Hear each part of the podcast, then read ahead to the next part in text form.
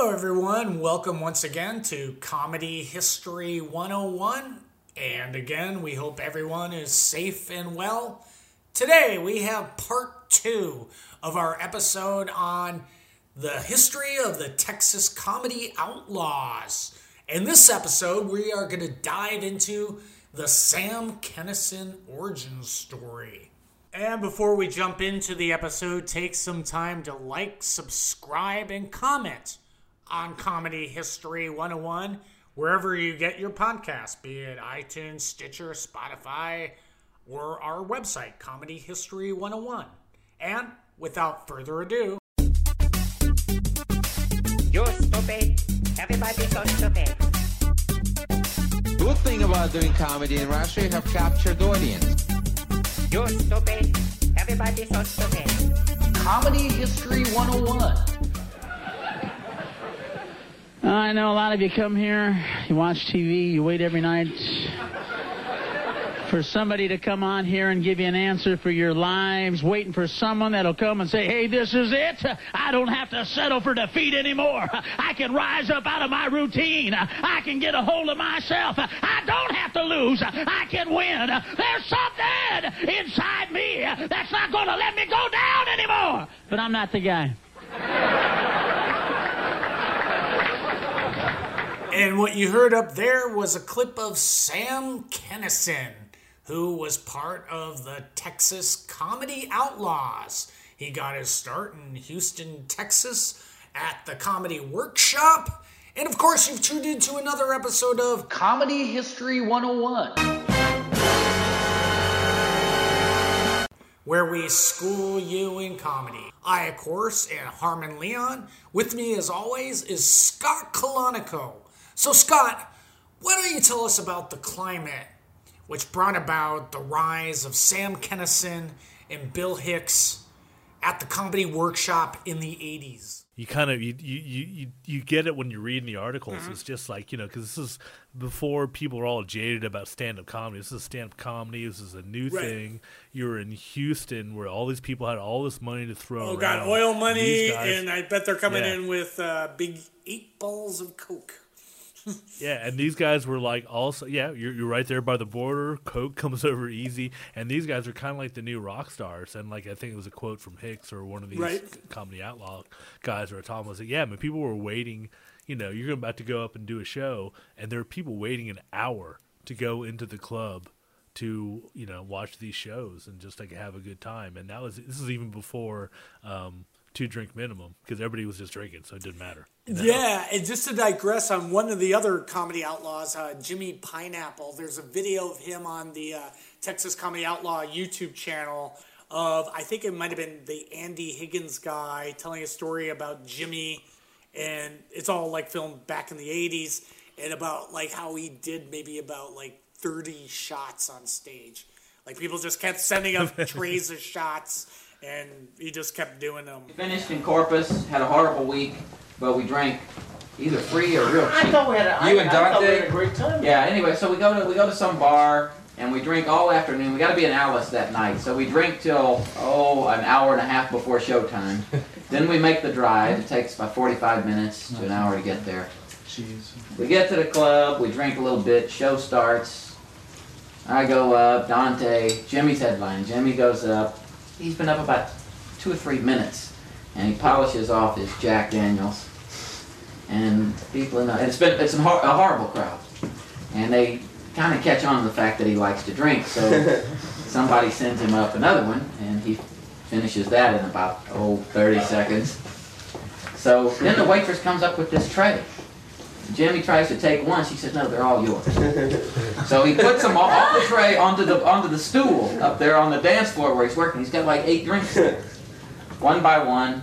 He, you know, he's he's throwing them down, and and they, he starts to do Beyond jokes, material and they point. and they yell, "No, drink, drink!" so he has to stop after you know the setup and down something. She brings another tray. Ah, he's been up like 20, 25 minutes. He's on his second tray. You know, two waitresses come up with trays to take the empties away. I mean, you couldn't get away with any of that shit now. You know, it's just like uh, you know anyone doing like ten shots of booze on stage. In a well, first of all, you, there's no live comedy anymore. But second, Well, not right now. but second, like just not in Corona time. just if some if a comedian did that like now. Uh, the manager would be waiting for him off stage and just going, "We have to have a talk. I yeah, think you no, need no, to take you- a break."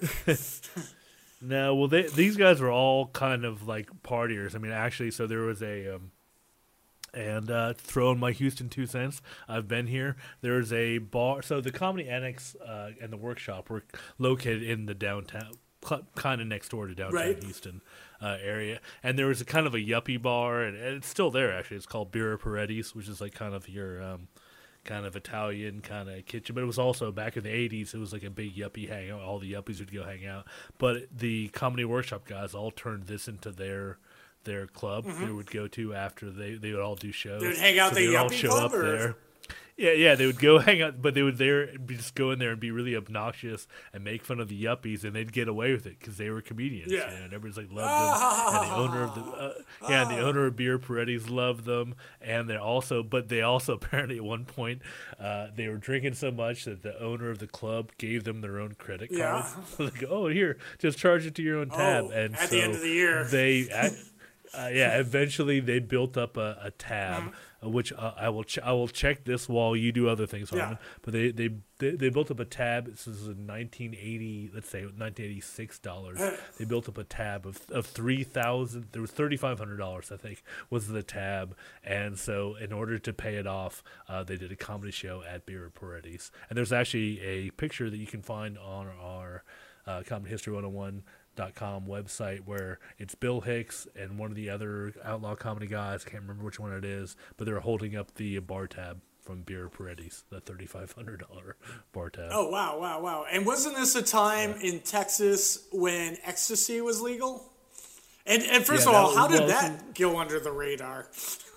I don't know that was like it's kind of it's like how did that happen? Yeah, Um, yeah, that, so this is like, yeah, well, wait, before we had, yeah, so these guys were all doing ecstasy, they're all doing coke. Yeah, so ecstasy was legal. Yeah, it, it was just like LSD. LSD was legal. right. Um, it, it- California was the first state that made it illegal. They made it illegal in 67. yeah. California is like, no, only our military can do that. When Yes, when they don't know when the- we dose and the- them and and, the chart CIA. uh, what what happens in the effects Yeah, while watching through a, people who can use a, a two way mirror.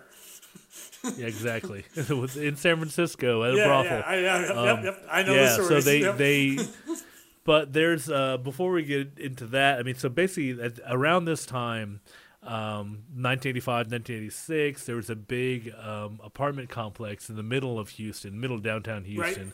Not too far from the annex not too far from Birraporetti's called the Houston House Apartments which is still there to this day where s- for some reason the uh, they convinced uh, Bill Hicks convinced the manager that he could get a uh, they should give him a free like a rent free apartment Oh, wow. because uh, because he was kind of a TV star at that point and they kind of believed him so they gave him this rent free apartment Mm-hmm. and then it turned out a, a couple of the other comedians moved in there let me see which ones they were it was I think it was Pineapple and Huggins Right. moved in there yeah, and so they would all be living in this apartment, and at this time they would they would just have these all night parties. They'd go to their show, Yep. they'd have all night parties, and that was it. They and the night before ecstasy became illegal, they had like a legendary oh, party Oh, wow. where I think it was pineapple. Somebody went out and bought you know as much ecstasy as they hmm. could. They basically just had. Where would you buy it? Who would be selling this legal ecstasy? I don't know. Back, yeah, Would just your back in the doctor days, give you a old- prescription, or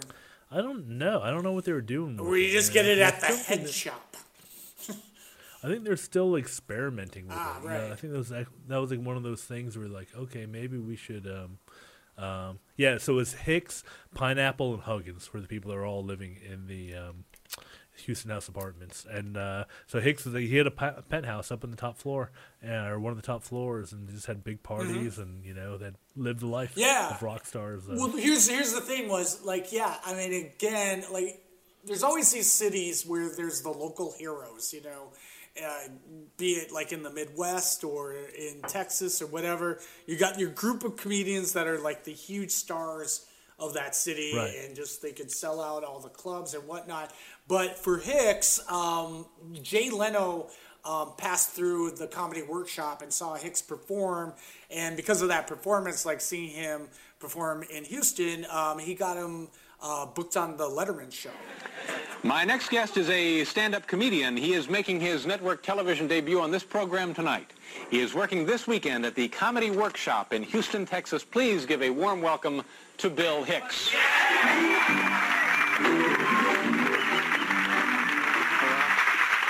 Good evening.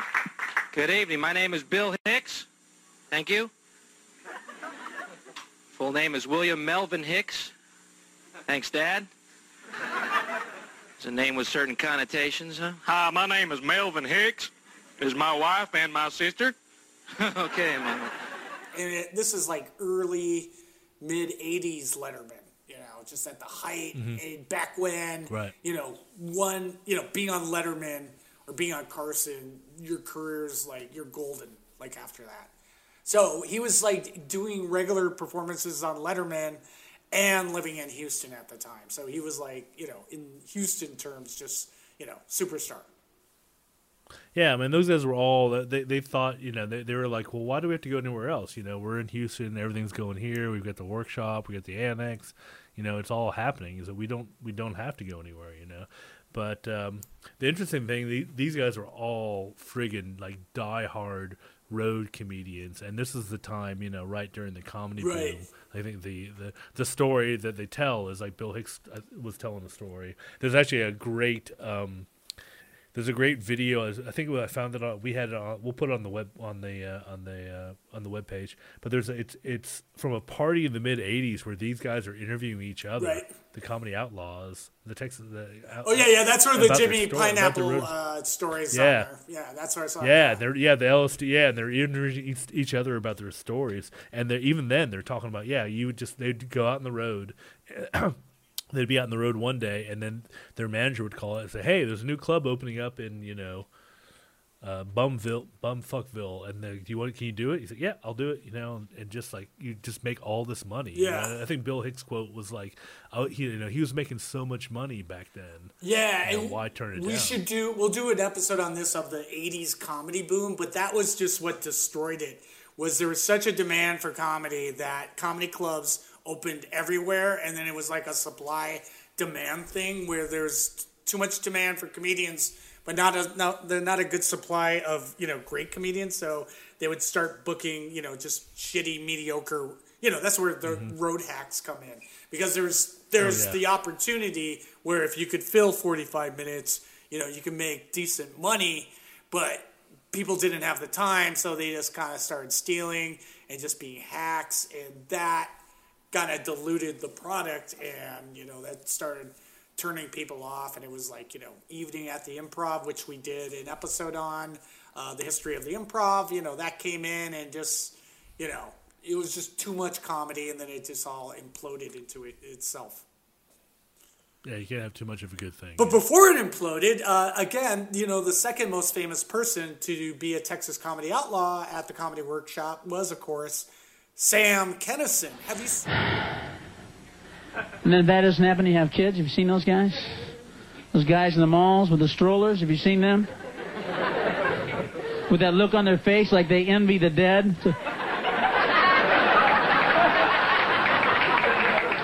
Have you seen that documentary? I am Sam Kinison. Well, somebody sent me a documentary link to watch on a website that might not have been legal. I tried to watch some of it. Yeah, just you got to Um, Google search it. You, you were just two degrees of Kevin Bacon away from finding the actual link. Because that, I, yeah, Okay, that didn't I link didn't work for me, but then I found another one. So, anyways, uh, Sam Kinison, uh, kind of a just an insane story because like he grew up w- with a family, not just like a dad who was an uh, evangelicus. Evangelicus is that the word? Evangel. Evangelical. Yeah, yeah, yeah. Who had he was an evangelicus? I can't even. He, he was the national uh, evangelicus. Jealous. Help! Help! I E- can't. The words don't work out of my mouth. Why? I Why? got the Don't- don't coronavirus. Sorry. oh my god, dude! Don't joke I know, about I know. Well, don't I touch your face. Oh. don't touch your I face, know, dude. I know, I know. So his dad was a preacher at the Church of God in East Peoria. So they're from Illinois originally. Mm-hmm. Yep. So not only was his dad a preacher for this church, but the whole family lived in the church, and his brothers were, were preachers as well. Yeah, so his uh, his older brothers were preachers, and Sam just you know would he just joined the family business, and he became a preacher. And kind of an interest, not interesting thing, but no, in a way interesting. But the one thing that uh, his brother, uh, I think his brother's name is Bill, and he's featured in the I Am Sam Kinison documentary. Right? Yeah. He said the that, one yeah. thing that kind of changed Sam, and this is the same thing that happened to Roseanne Barr, was uh, when he was a kid, he was hit by a truck. And his brother said after that, uh, he wasn't the same. And that's what they said about uh, like Roseanne as well. So, you know, there's a thing of, uh, you know, uh, as we learn about pro football and concussions. So again, uh, so after um, Sam Kinison was hit by a truck, his brother said, you know, he was never the same after that. But still, he went on and he was a preacher for not one, not two, not three. He was a preacher for seven years. And here's the thing that I didn't know about this. Even while he started, while he was doing stand up, he would like if he needed money, he would And go. preach? He would go out and preach. Yeah, he would like preach to get some money. Yeah, but also what but also changed it was a, a game changer was he was a preacher for seven years, uh, but then he caught his wife having an affair. Which, if you go into the classic Sam Kinison bits, Oh, dear. yeah, but that's like the classic Sam Kinison. This is the face, you know, uh, like because Mm-hmm. that bit's all about you know finding out his wife like cheated on him. Oh, yeah, yeah. You think you're safe, huh? You people over here, you think you're safe? Do you think you're safe? What's your name? Lou? Lou, you ever been married? You do me a favor? If you ever think you want to get married, if you ever think you've met the right woman, you want to settle down, you want to get a house, you want to get a car, maybe raise a family, do me a favor, will you, Lou? Remember this face.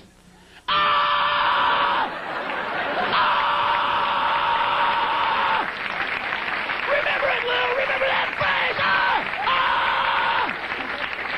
and that was like the routine that put Sam Kinison on the map. And like we said, he didn't drink until he was 25, and that's I think that's you know roughly around the time he started doing comedy. But also another big game changer was uh, Rodney Dangerfield was passing through town, and he saw Sam Kinison perform at the Comedy Workshop.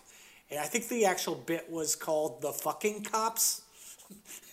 did, you, did you see that in the documentary, The Fucking Cops? yeah, yeah, yeah. So yeah. I mean, like in the bit, they're literally the cops are literally fucking. It was like we're the fucking cops. yeah. So that was a bit that uh, Rodney Dangerfield uh, saw him, and you know, again, it's like what really launched his career was he was on uh, Rodney Dangerfield's Young Comedian special. You know, Yeah. I, was he on the same one as Yakov Smirnoff, who we talked about in our last Um, episode of Comedy You know, I History don't 101? know. I, I don't know. Could- I think that's he the thing was. That, I think he was. Actually, well, you know what, Harmon? I think this is a whole nother episode because I think we should do an episode on the history of the Rodney Dangerfield. Well, uh, the special, his special, because that was like so many comedians. Oh, came yeah. out of his Seinfeld. special. That was that, that was it. Dice yeah, Clay. That was like the, yeah, yeah. That was like the thing. That was like the thing. That's where the comedians who couldn't get on, Mm-hmm. you know, maybe their acts were a little too racy for. You Yeah, know, they were like the edgy comedy, mainstream TV. The yeah, the edgy- comedy. Yeah, Yeah, and also he he, he filmed that at Dangerfield's Comedy Club, which we have to do an episode on because that club still exists. Well, I was gonna say it still exists to this day, but I know, I know, I know. Who knows? Like uh, after, sorry, not to be downer history 101. Not to be, yeah. Yeah, but anyways, you know that look- that club is still uh, a, modern day uh, entity, and uh, no one, no one, no one yeah. performs there. You know that I know of. It's like kind of a, a club lost in time. But, but, but the big thing that really kind of put uh, Sam Kinison on the Texas outlaw uh, map was, um, and also just a quick note, like his early stuff. If you look at the clips of Sam Kinison, like in the early days in Houston, it was sort of like a, in a way like a performance artist. You know, it was sort of like in that uh, kind of almost in like a Andy Kaufman influence type thing. He was heavy on the improv. So uh, yeah, just really interesting. But the thing that got him banned from uh, performing at the Comedy Annex, which was part of the workshop, was he smashed a stool on stage.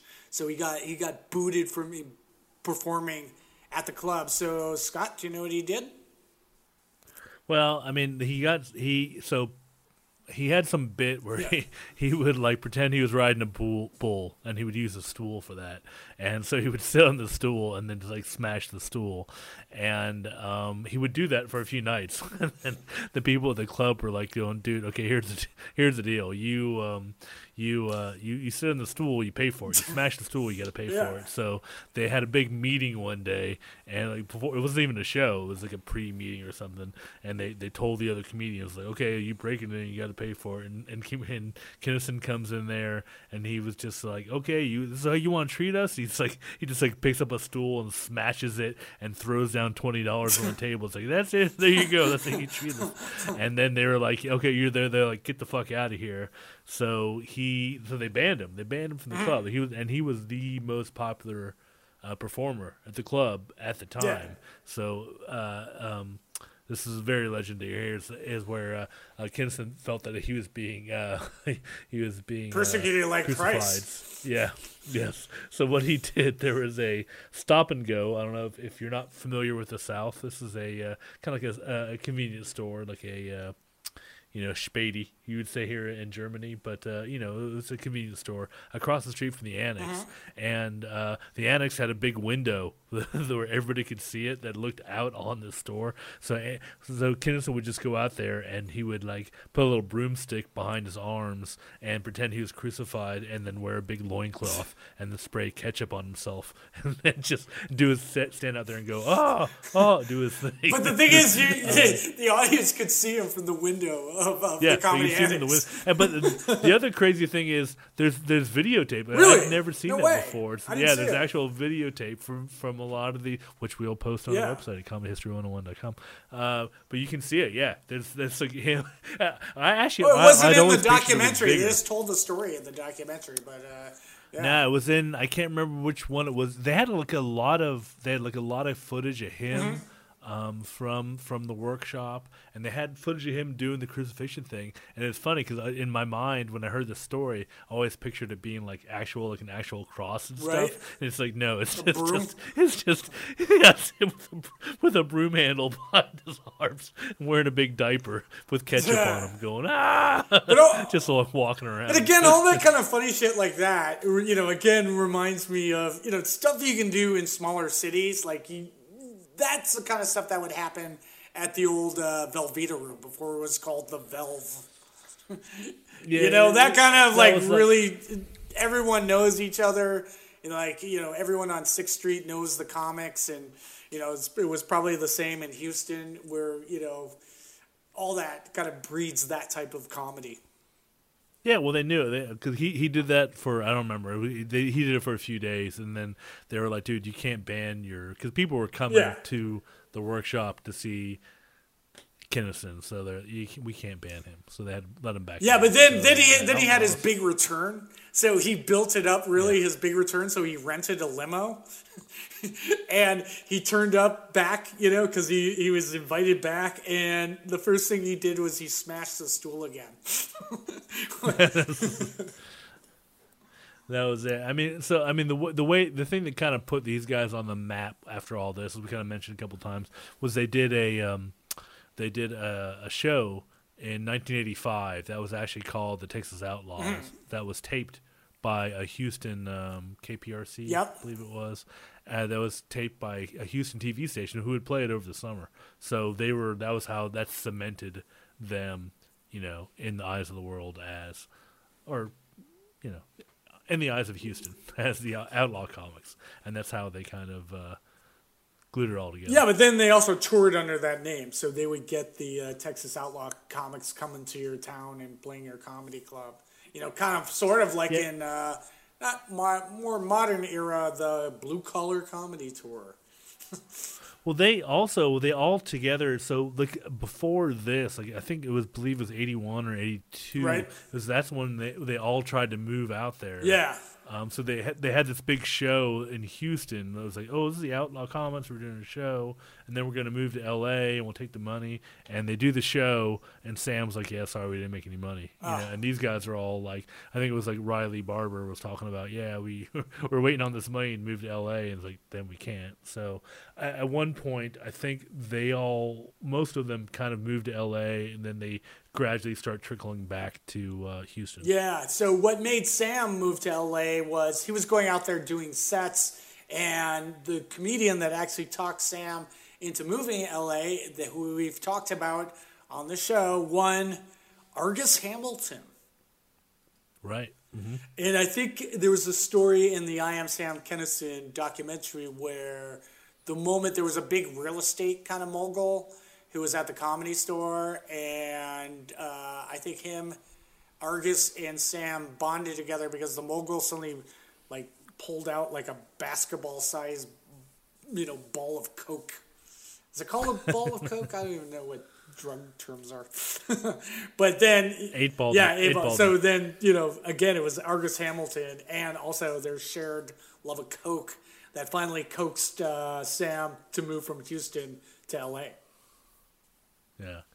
So I mean, you know, so they did- they did well, but then it's it's interesting how these guys try to go L.A. and do their things, and then they wind up coming back to Houston because it's just like they can go, you can go to L.A. and try to try to make it and just like kind of bang your head against the wall, or you can come back to Houston and be part of the Outlaw Comics at the Comedy Workshop, and you've got your own scene. No, they're so they were pretty big. I mean, they they toured around Texas. They did a show in I know I remember they did the show in uh-huh. Austin, and they people they, they they were they were you know they they had no tar notoriety.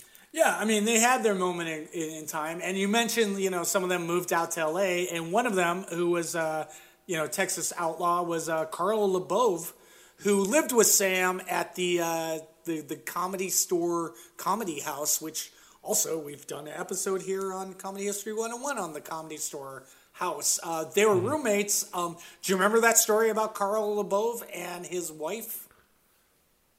No, what was the no? Oh, t- tell me. so uh, Carl LeBove lived there with his wife, and Sam Kinison was one of their roommates. Uh, I believe Carl LeBove's wife got pregnant, and as it turned Oh, out, it was Oh, Sam Kennison yeah. was the Oh, yeah. father. That's right. I remember that. Yeah, whoopsie. Hello.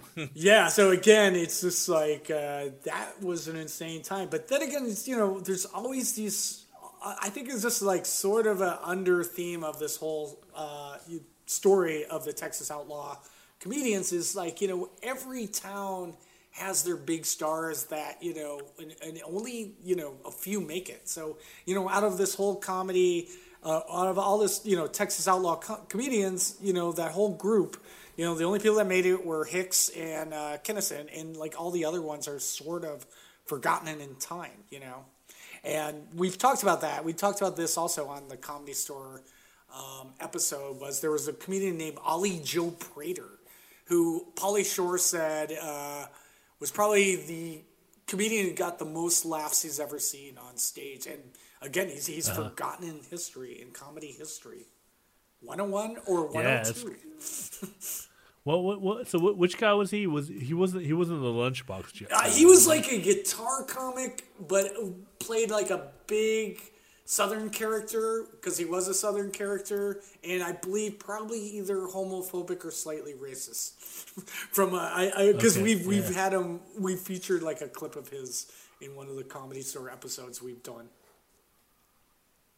Wow. Yeah. So he um, wow. So he died in 1991. Jesus. Wow. Okay. Yeah, but again, like Pauly Shore, who grew up in the comedy store, said that he never saw a comedian just kill it as much as Ollie Joe Prater. And he and he's crazy, forgotten in history.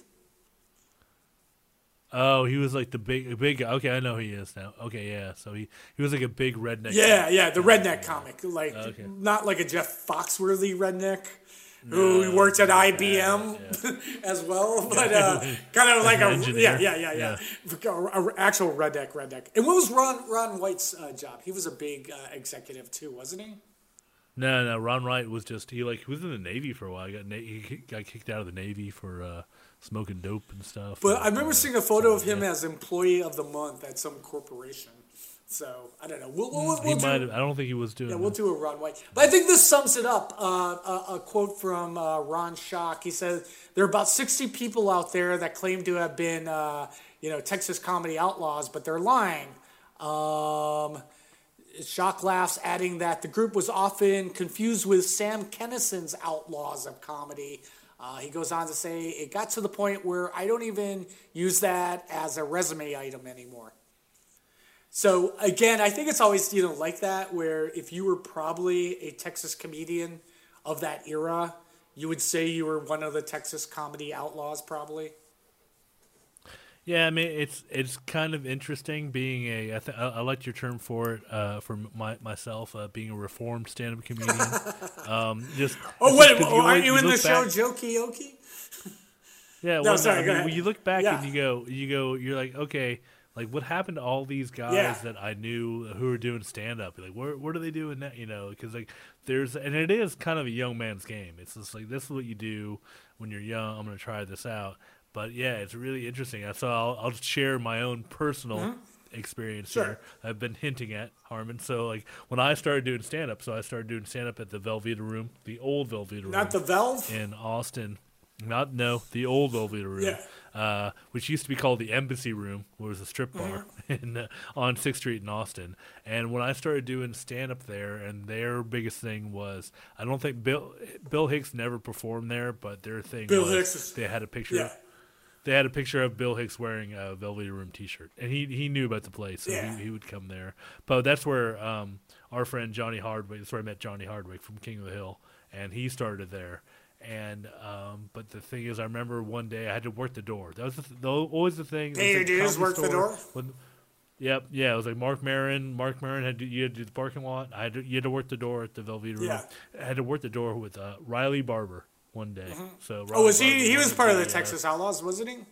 Yeah, he was one of he was in Outlaws of Comedy. I had, I had to work with the door with him one day, and like I remember Bo, Bo the bartender, telling me, Yeah. yeah, this guy used to be in the Outlaws of Comedy, and I had no idea who Yeah. he, who he was. Well, that was pre I- I- I pre him Twitter, so it was like you know those. It was pre-Twitter. You know how would you? You would just it would be more like the kind of caveman telling a story around a campfire, word of mouth. Yeah, yeah, yeah.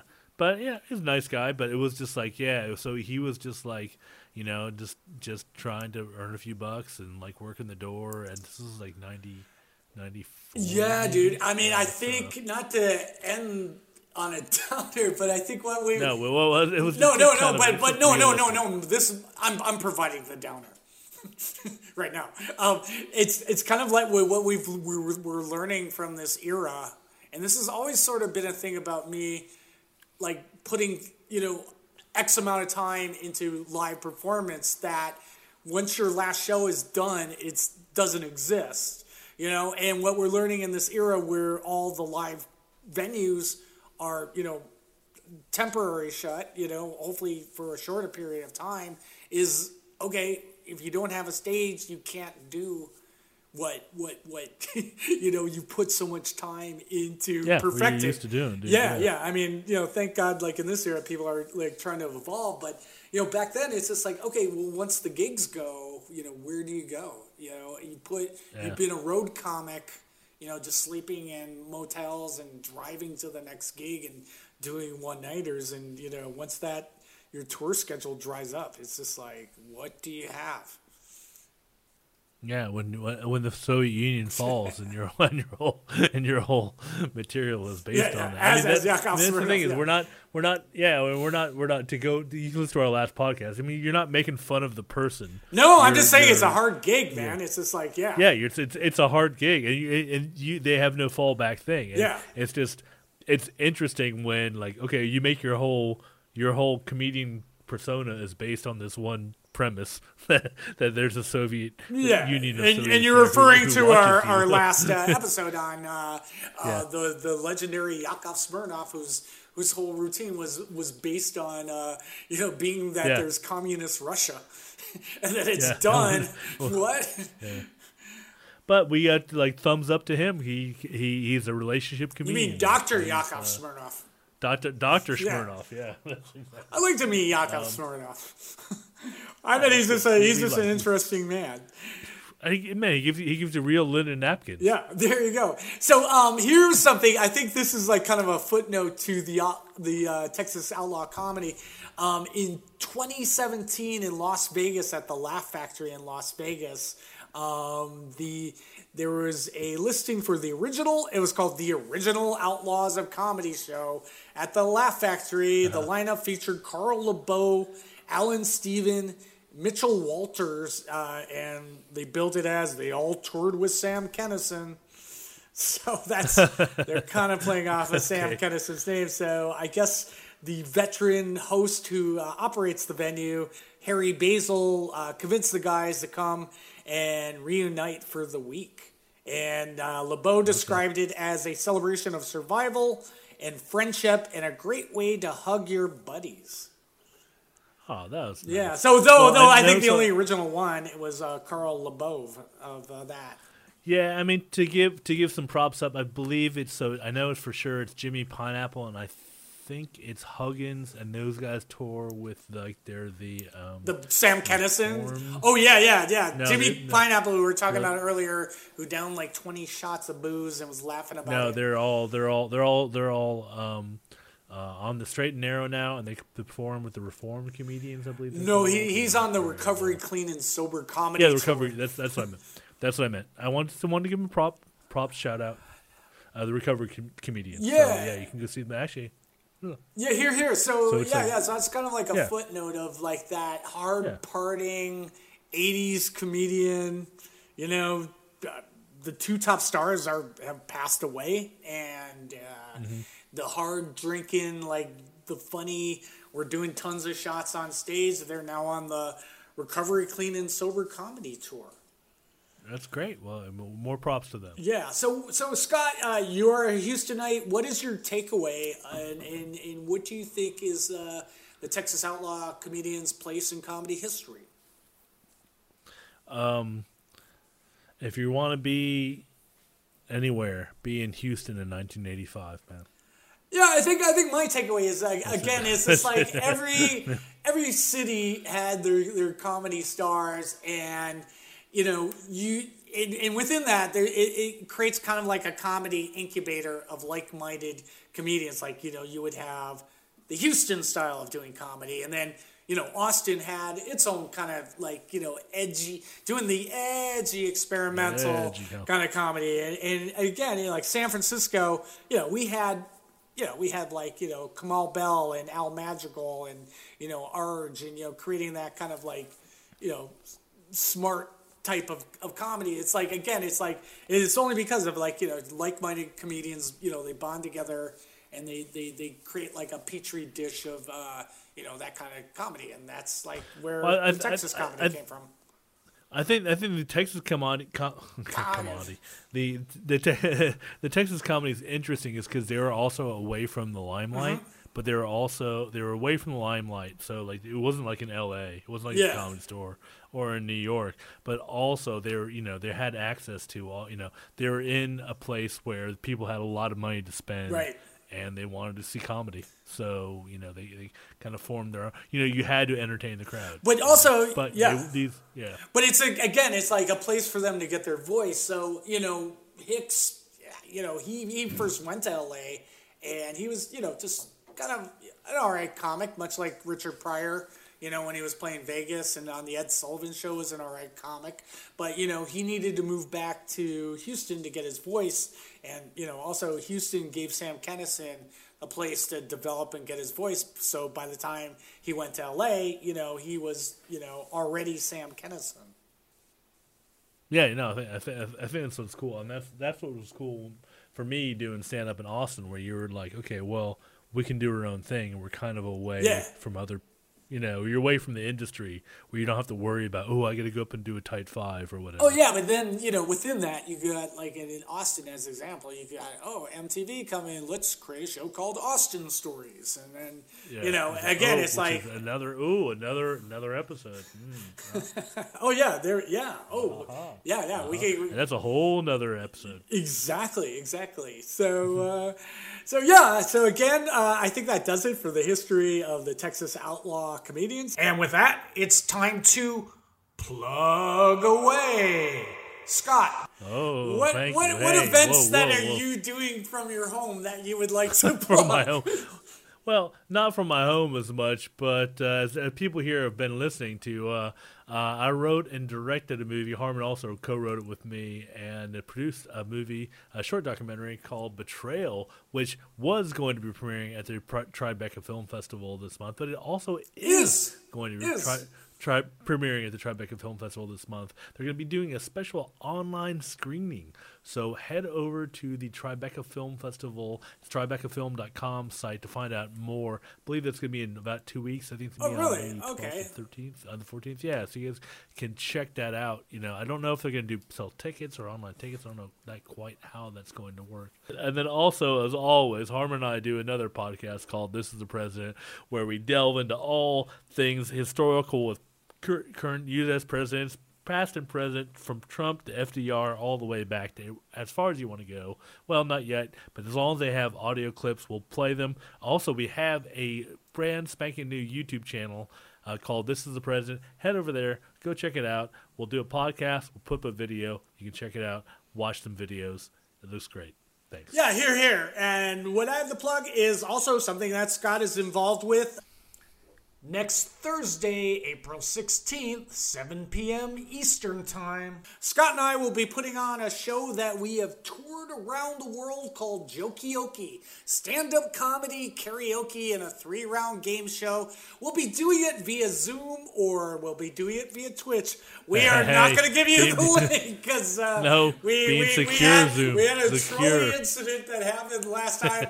but you know what? Our learning curve has gone up immensely, so that won't happen again. Oh dear heavens. No, it's a fun show. Uh, so Scott and I will be co-hosting it together, and it's like we said, we get like five of the funniest comedians in not only New York. Now we can get com- we got comedians from San Francisco and All Los. Angeles. Um, and you can join. Our listeners can join. yeah, you. so yes, and the link will be twitch.tv slash comedy history 101. That's our Twitch page for streaming of all our Jokioki shows. So with that, thanks a lot for tuning in, and we'll see you next time. Bye bye. You're stupid. Everybody's so stupid. Good thing about doing comedy in Russia, you have captured the audience. You're stupid. Everybody's so stupid. Comedy History 101.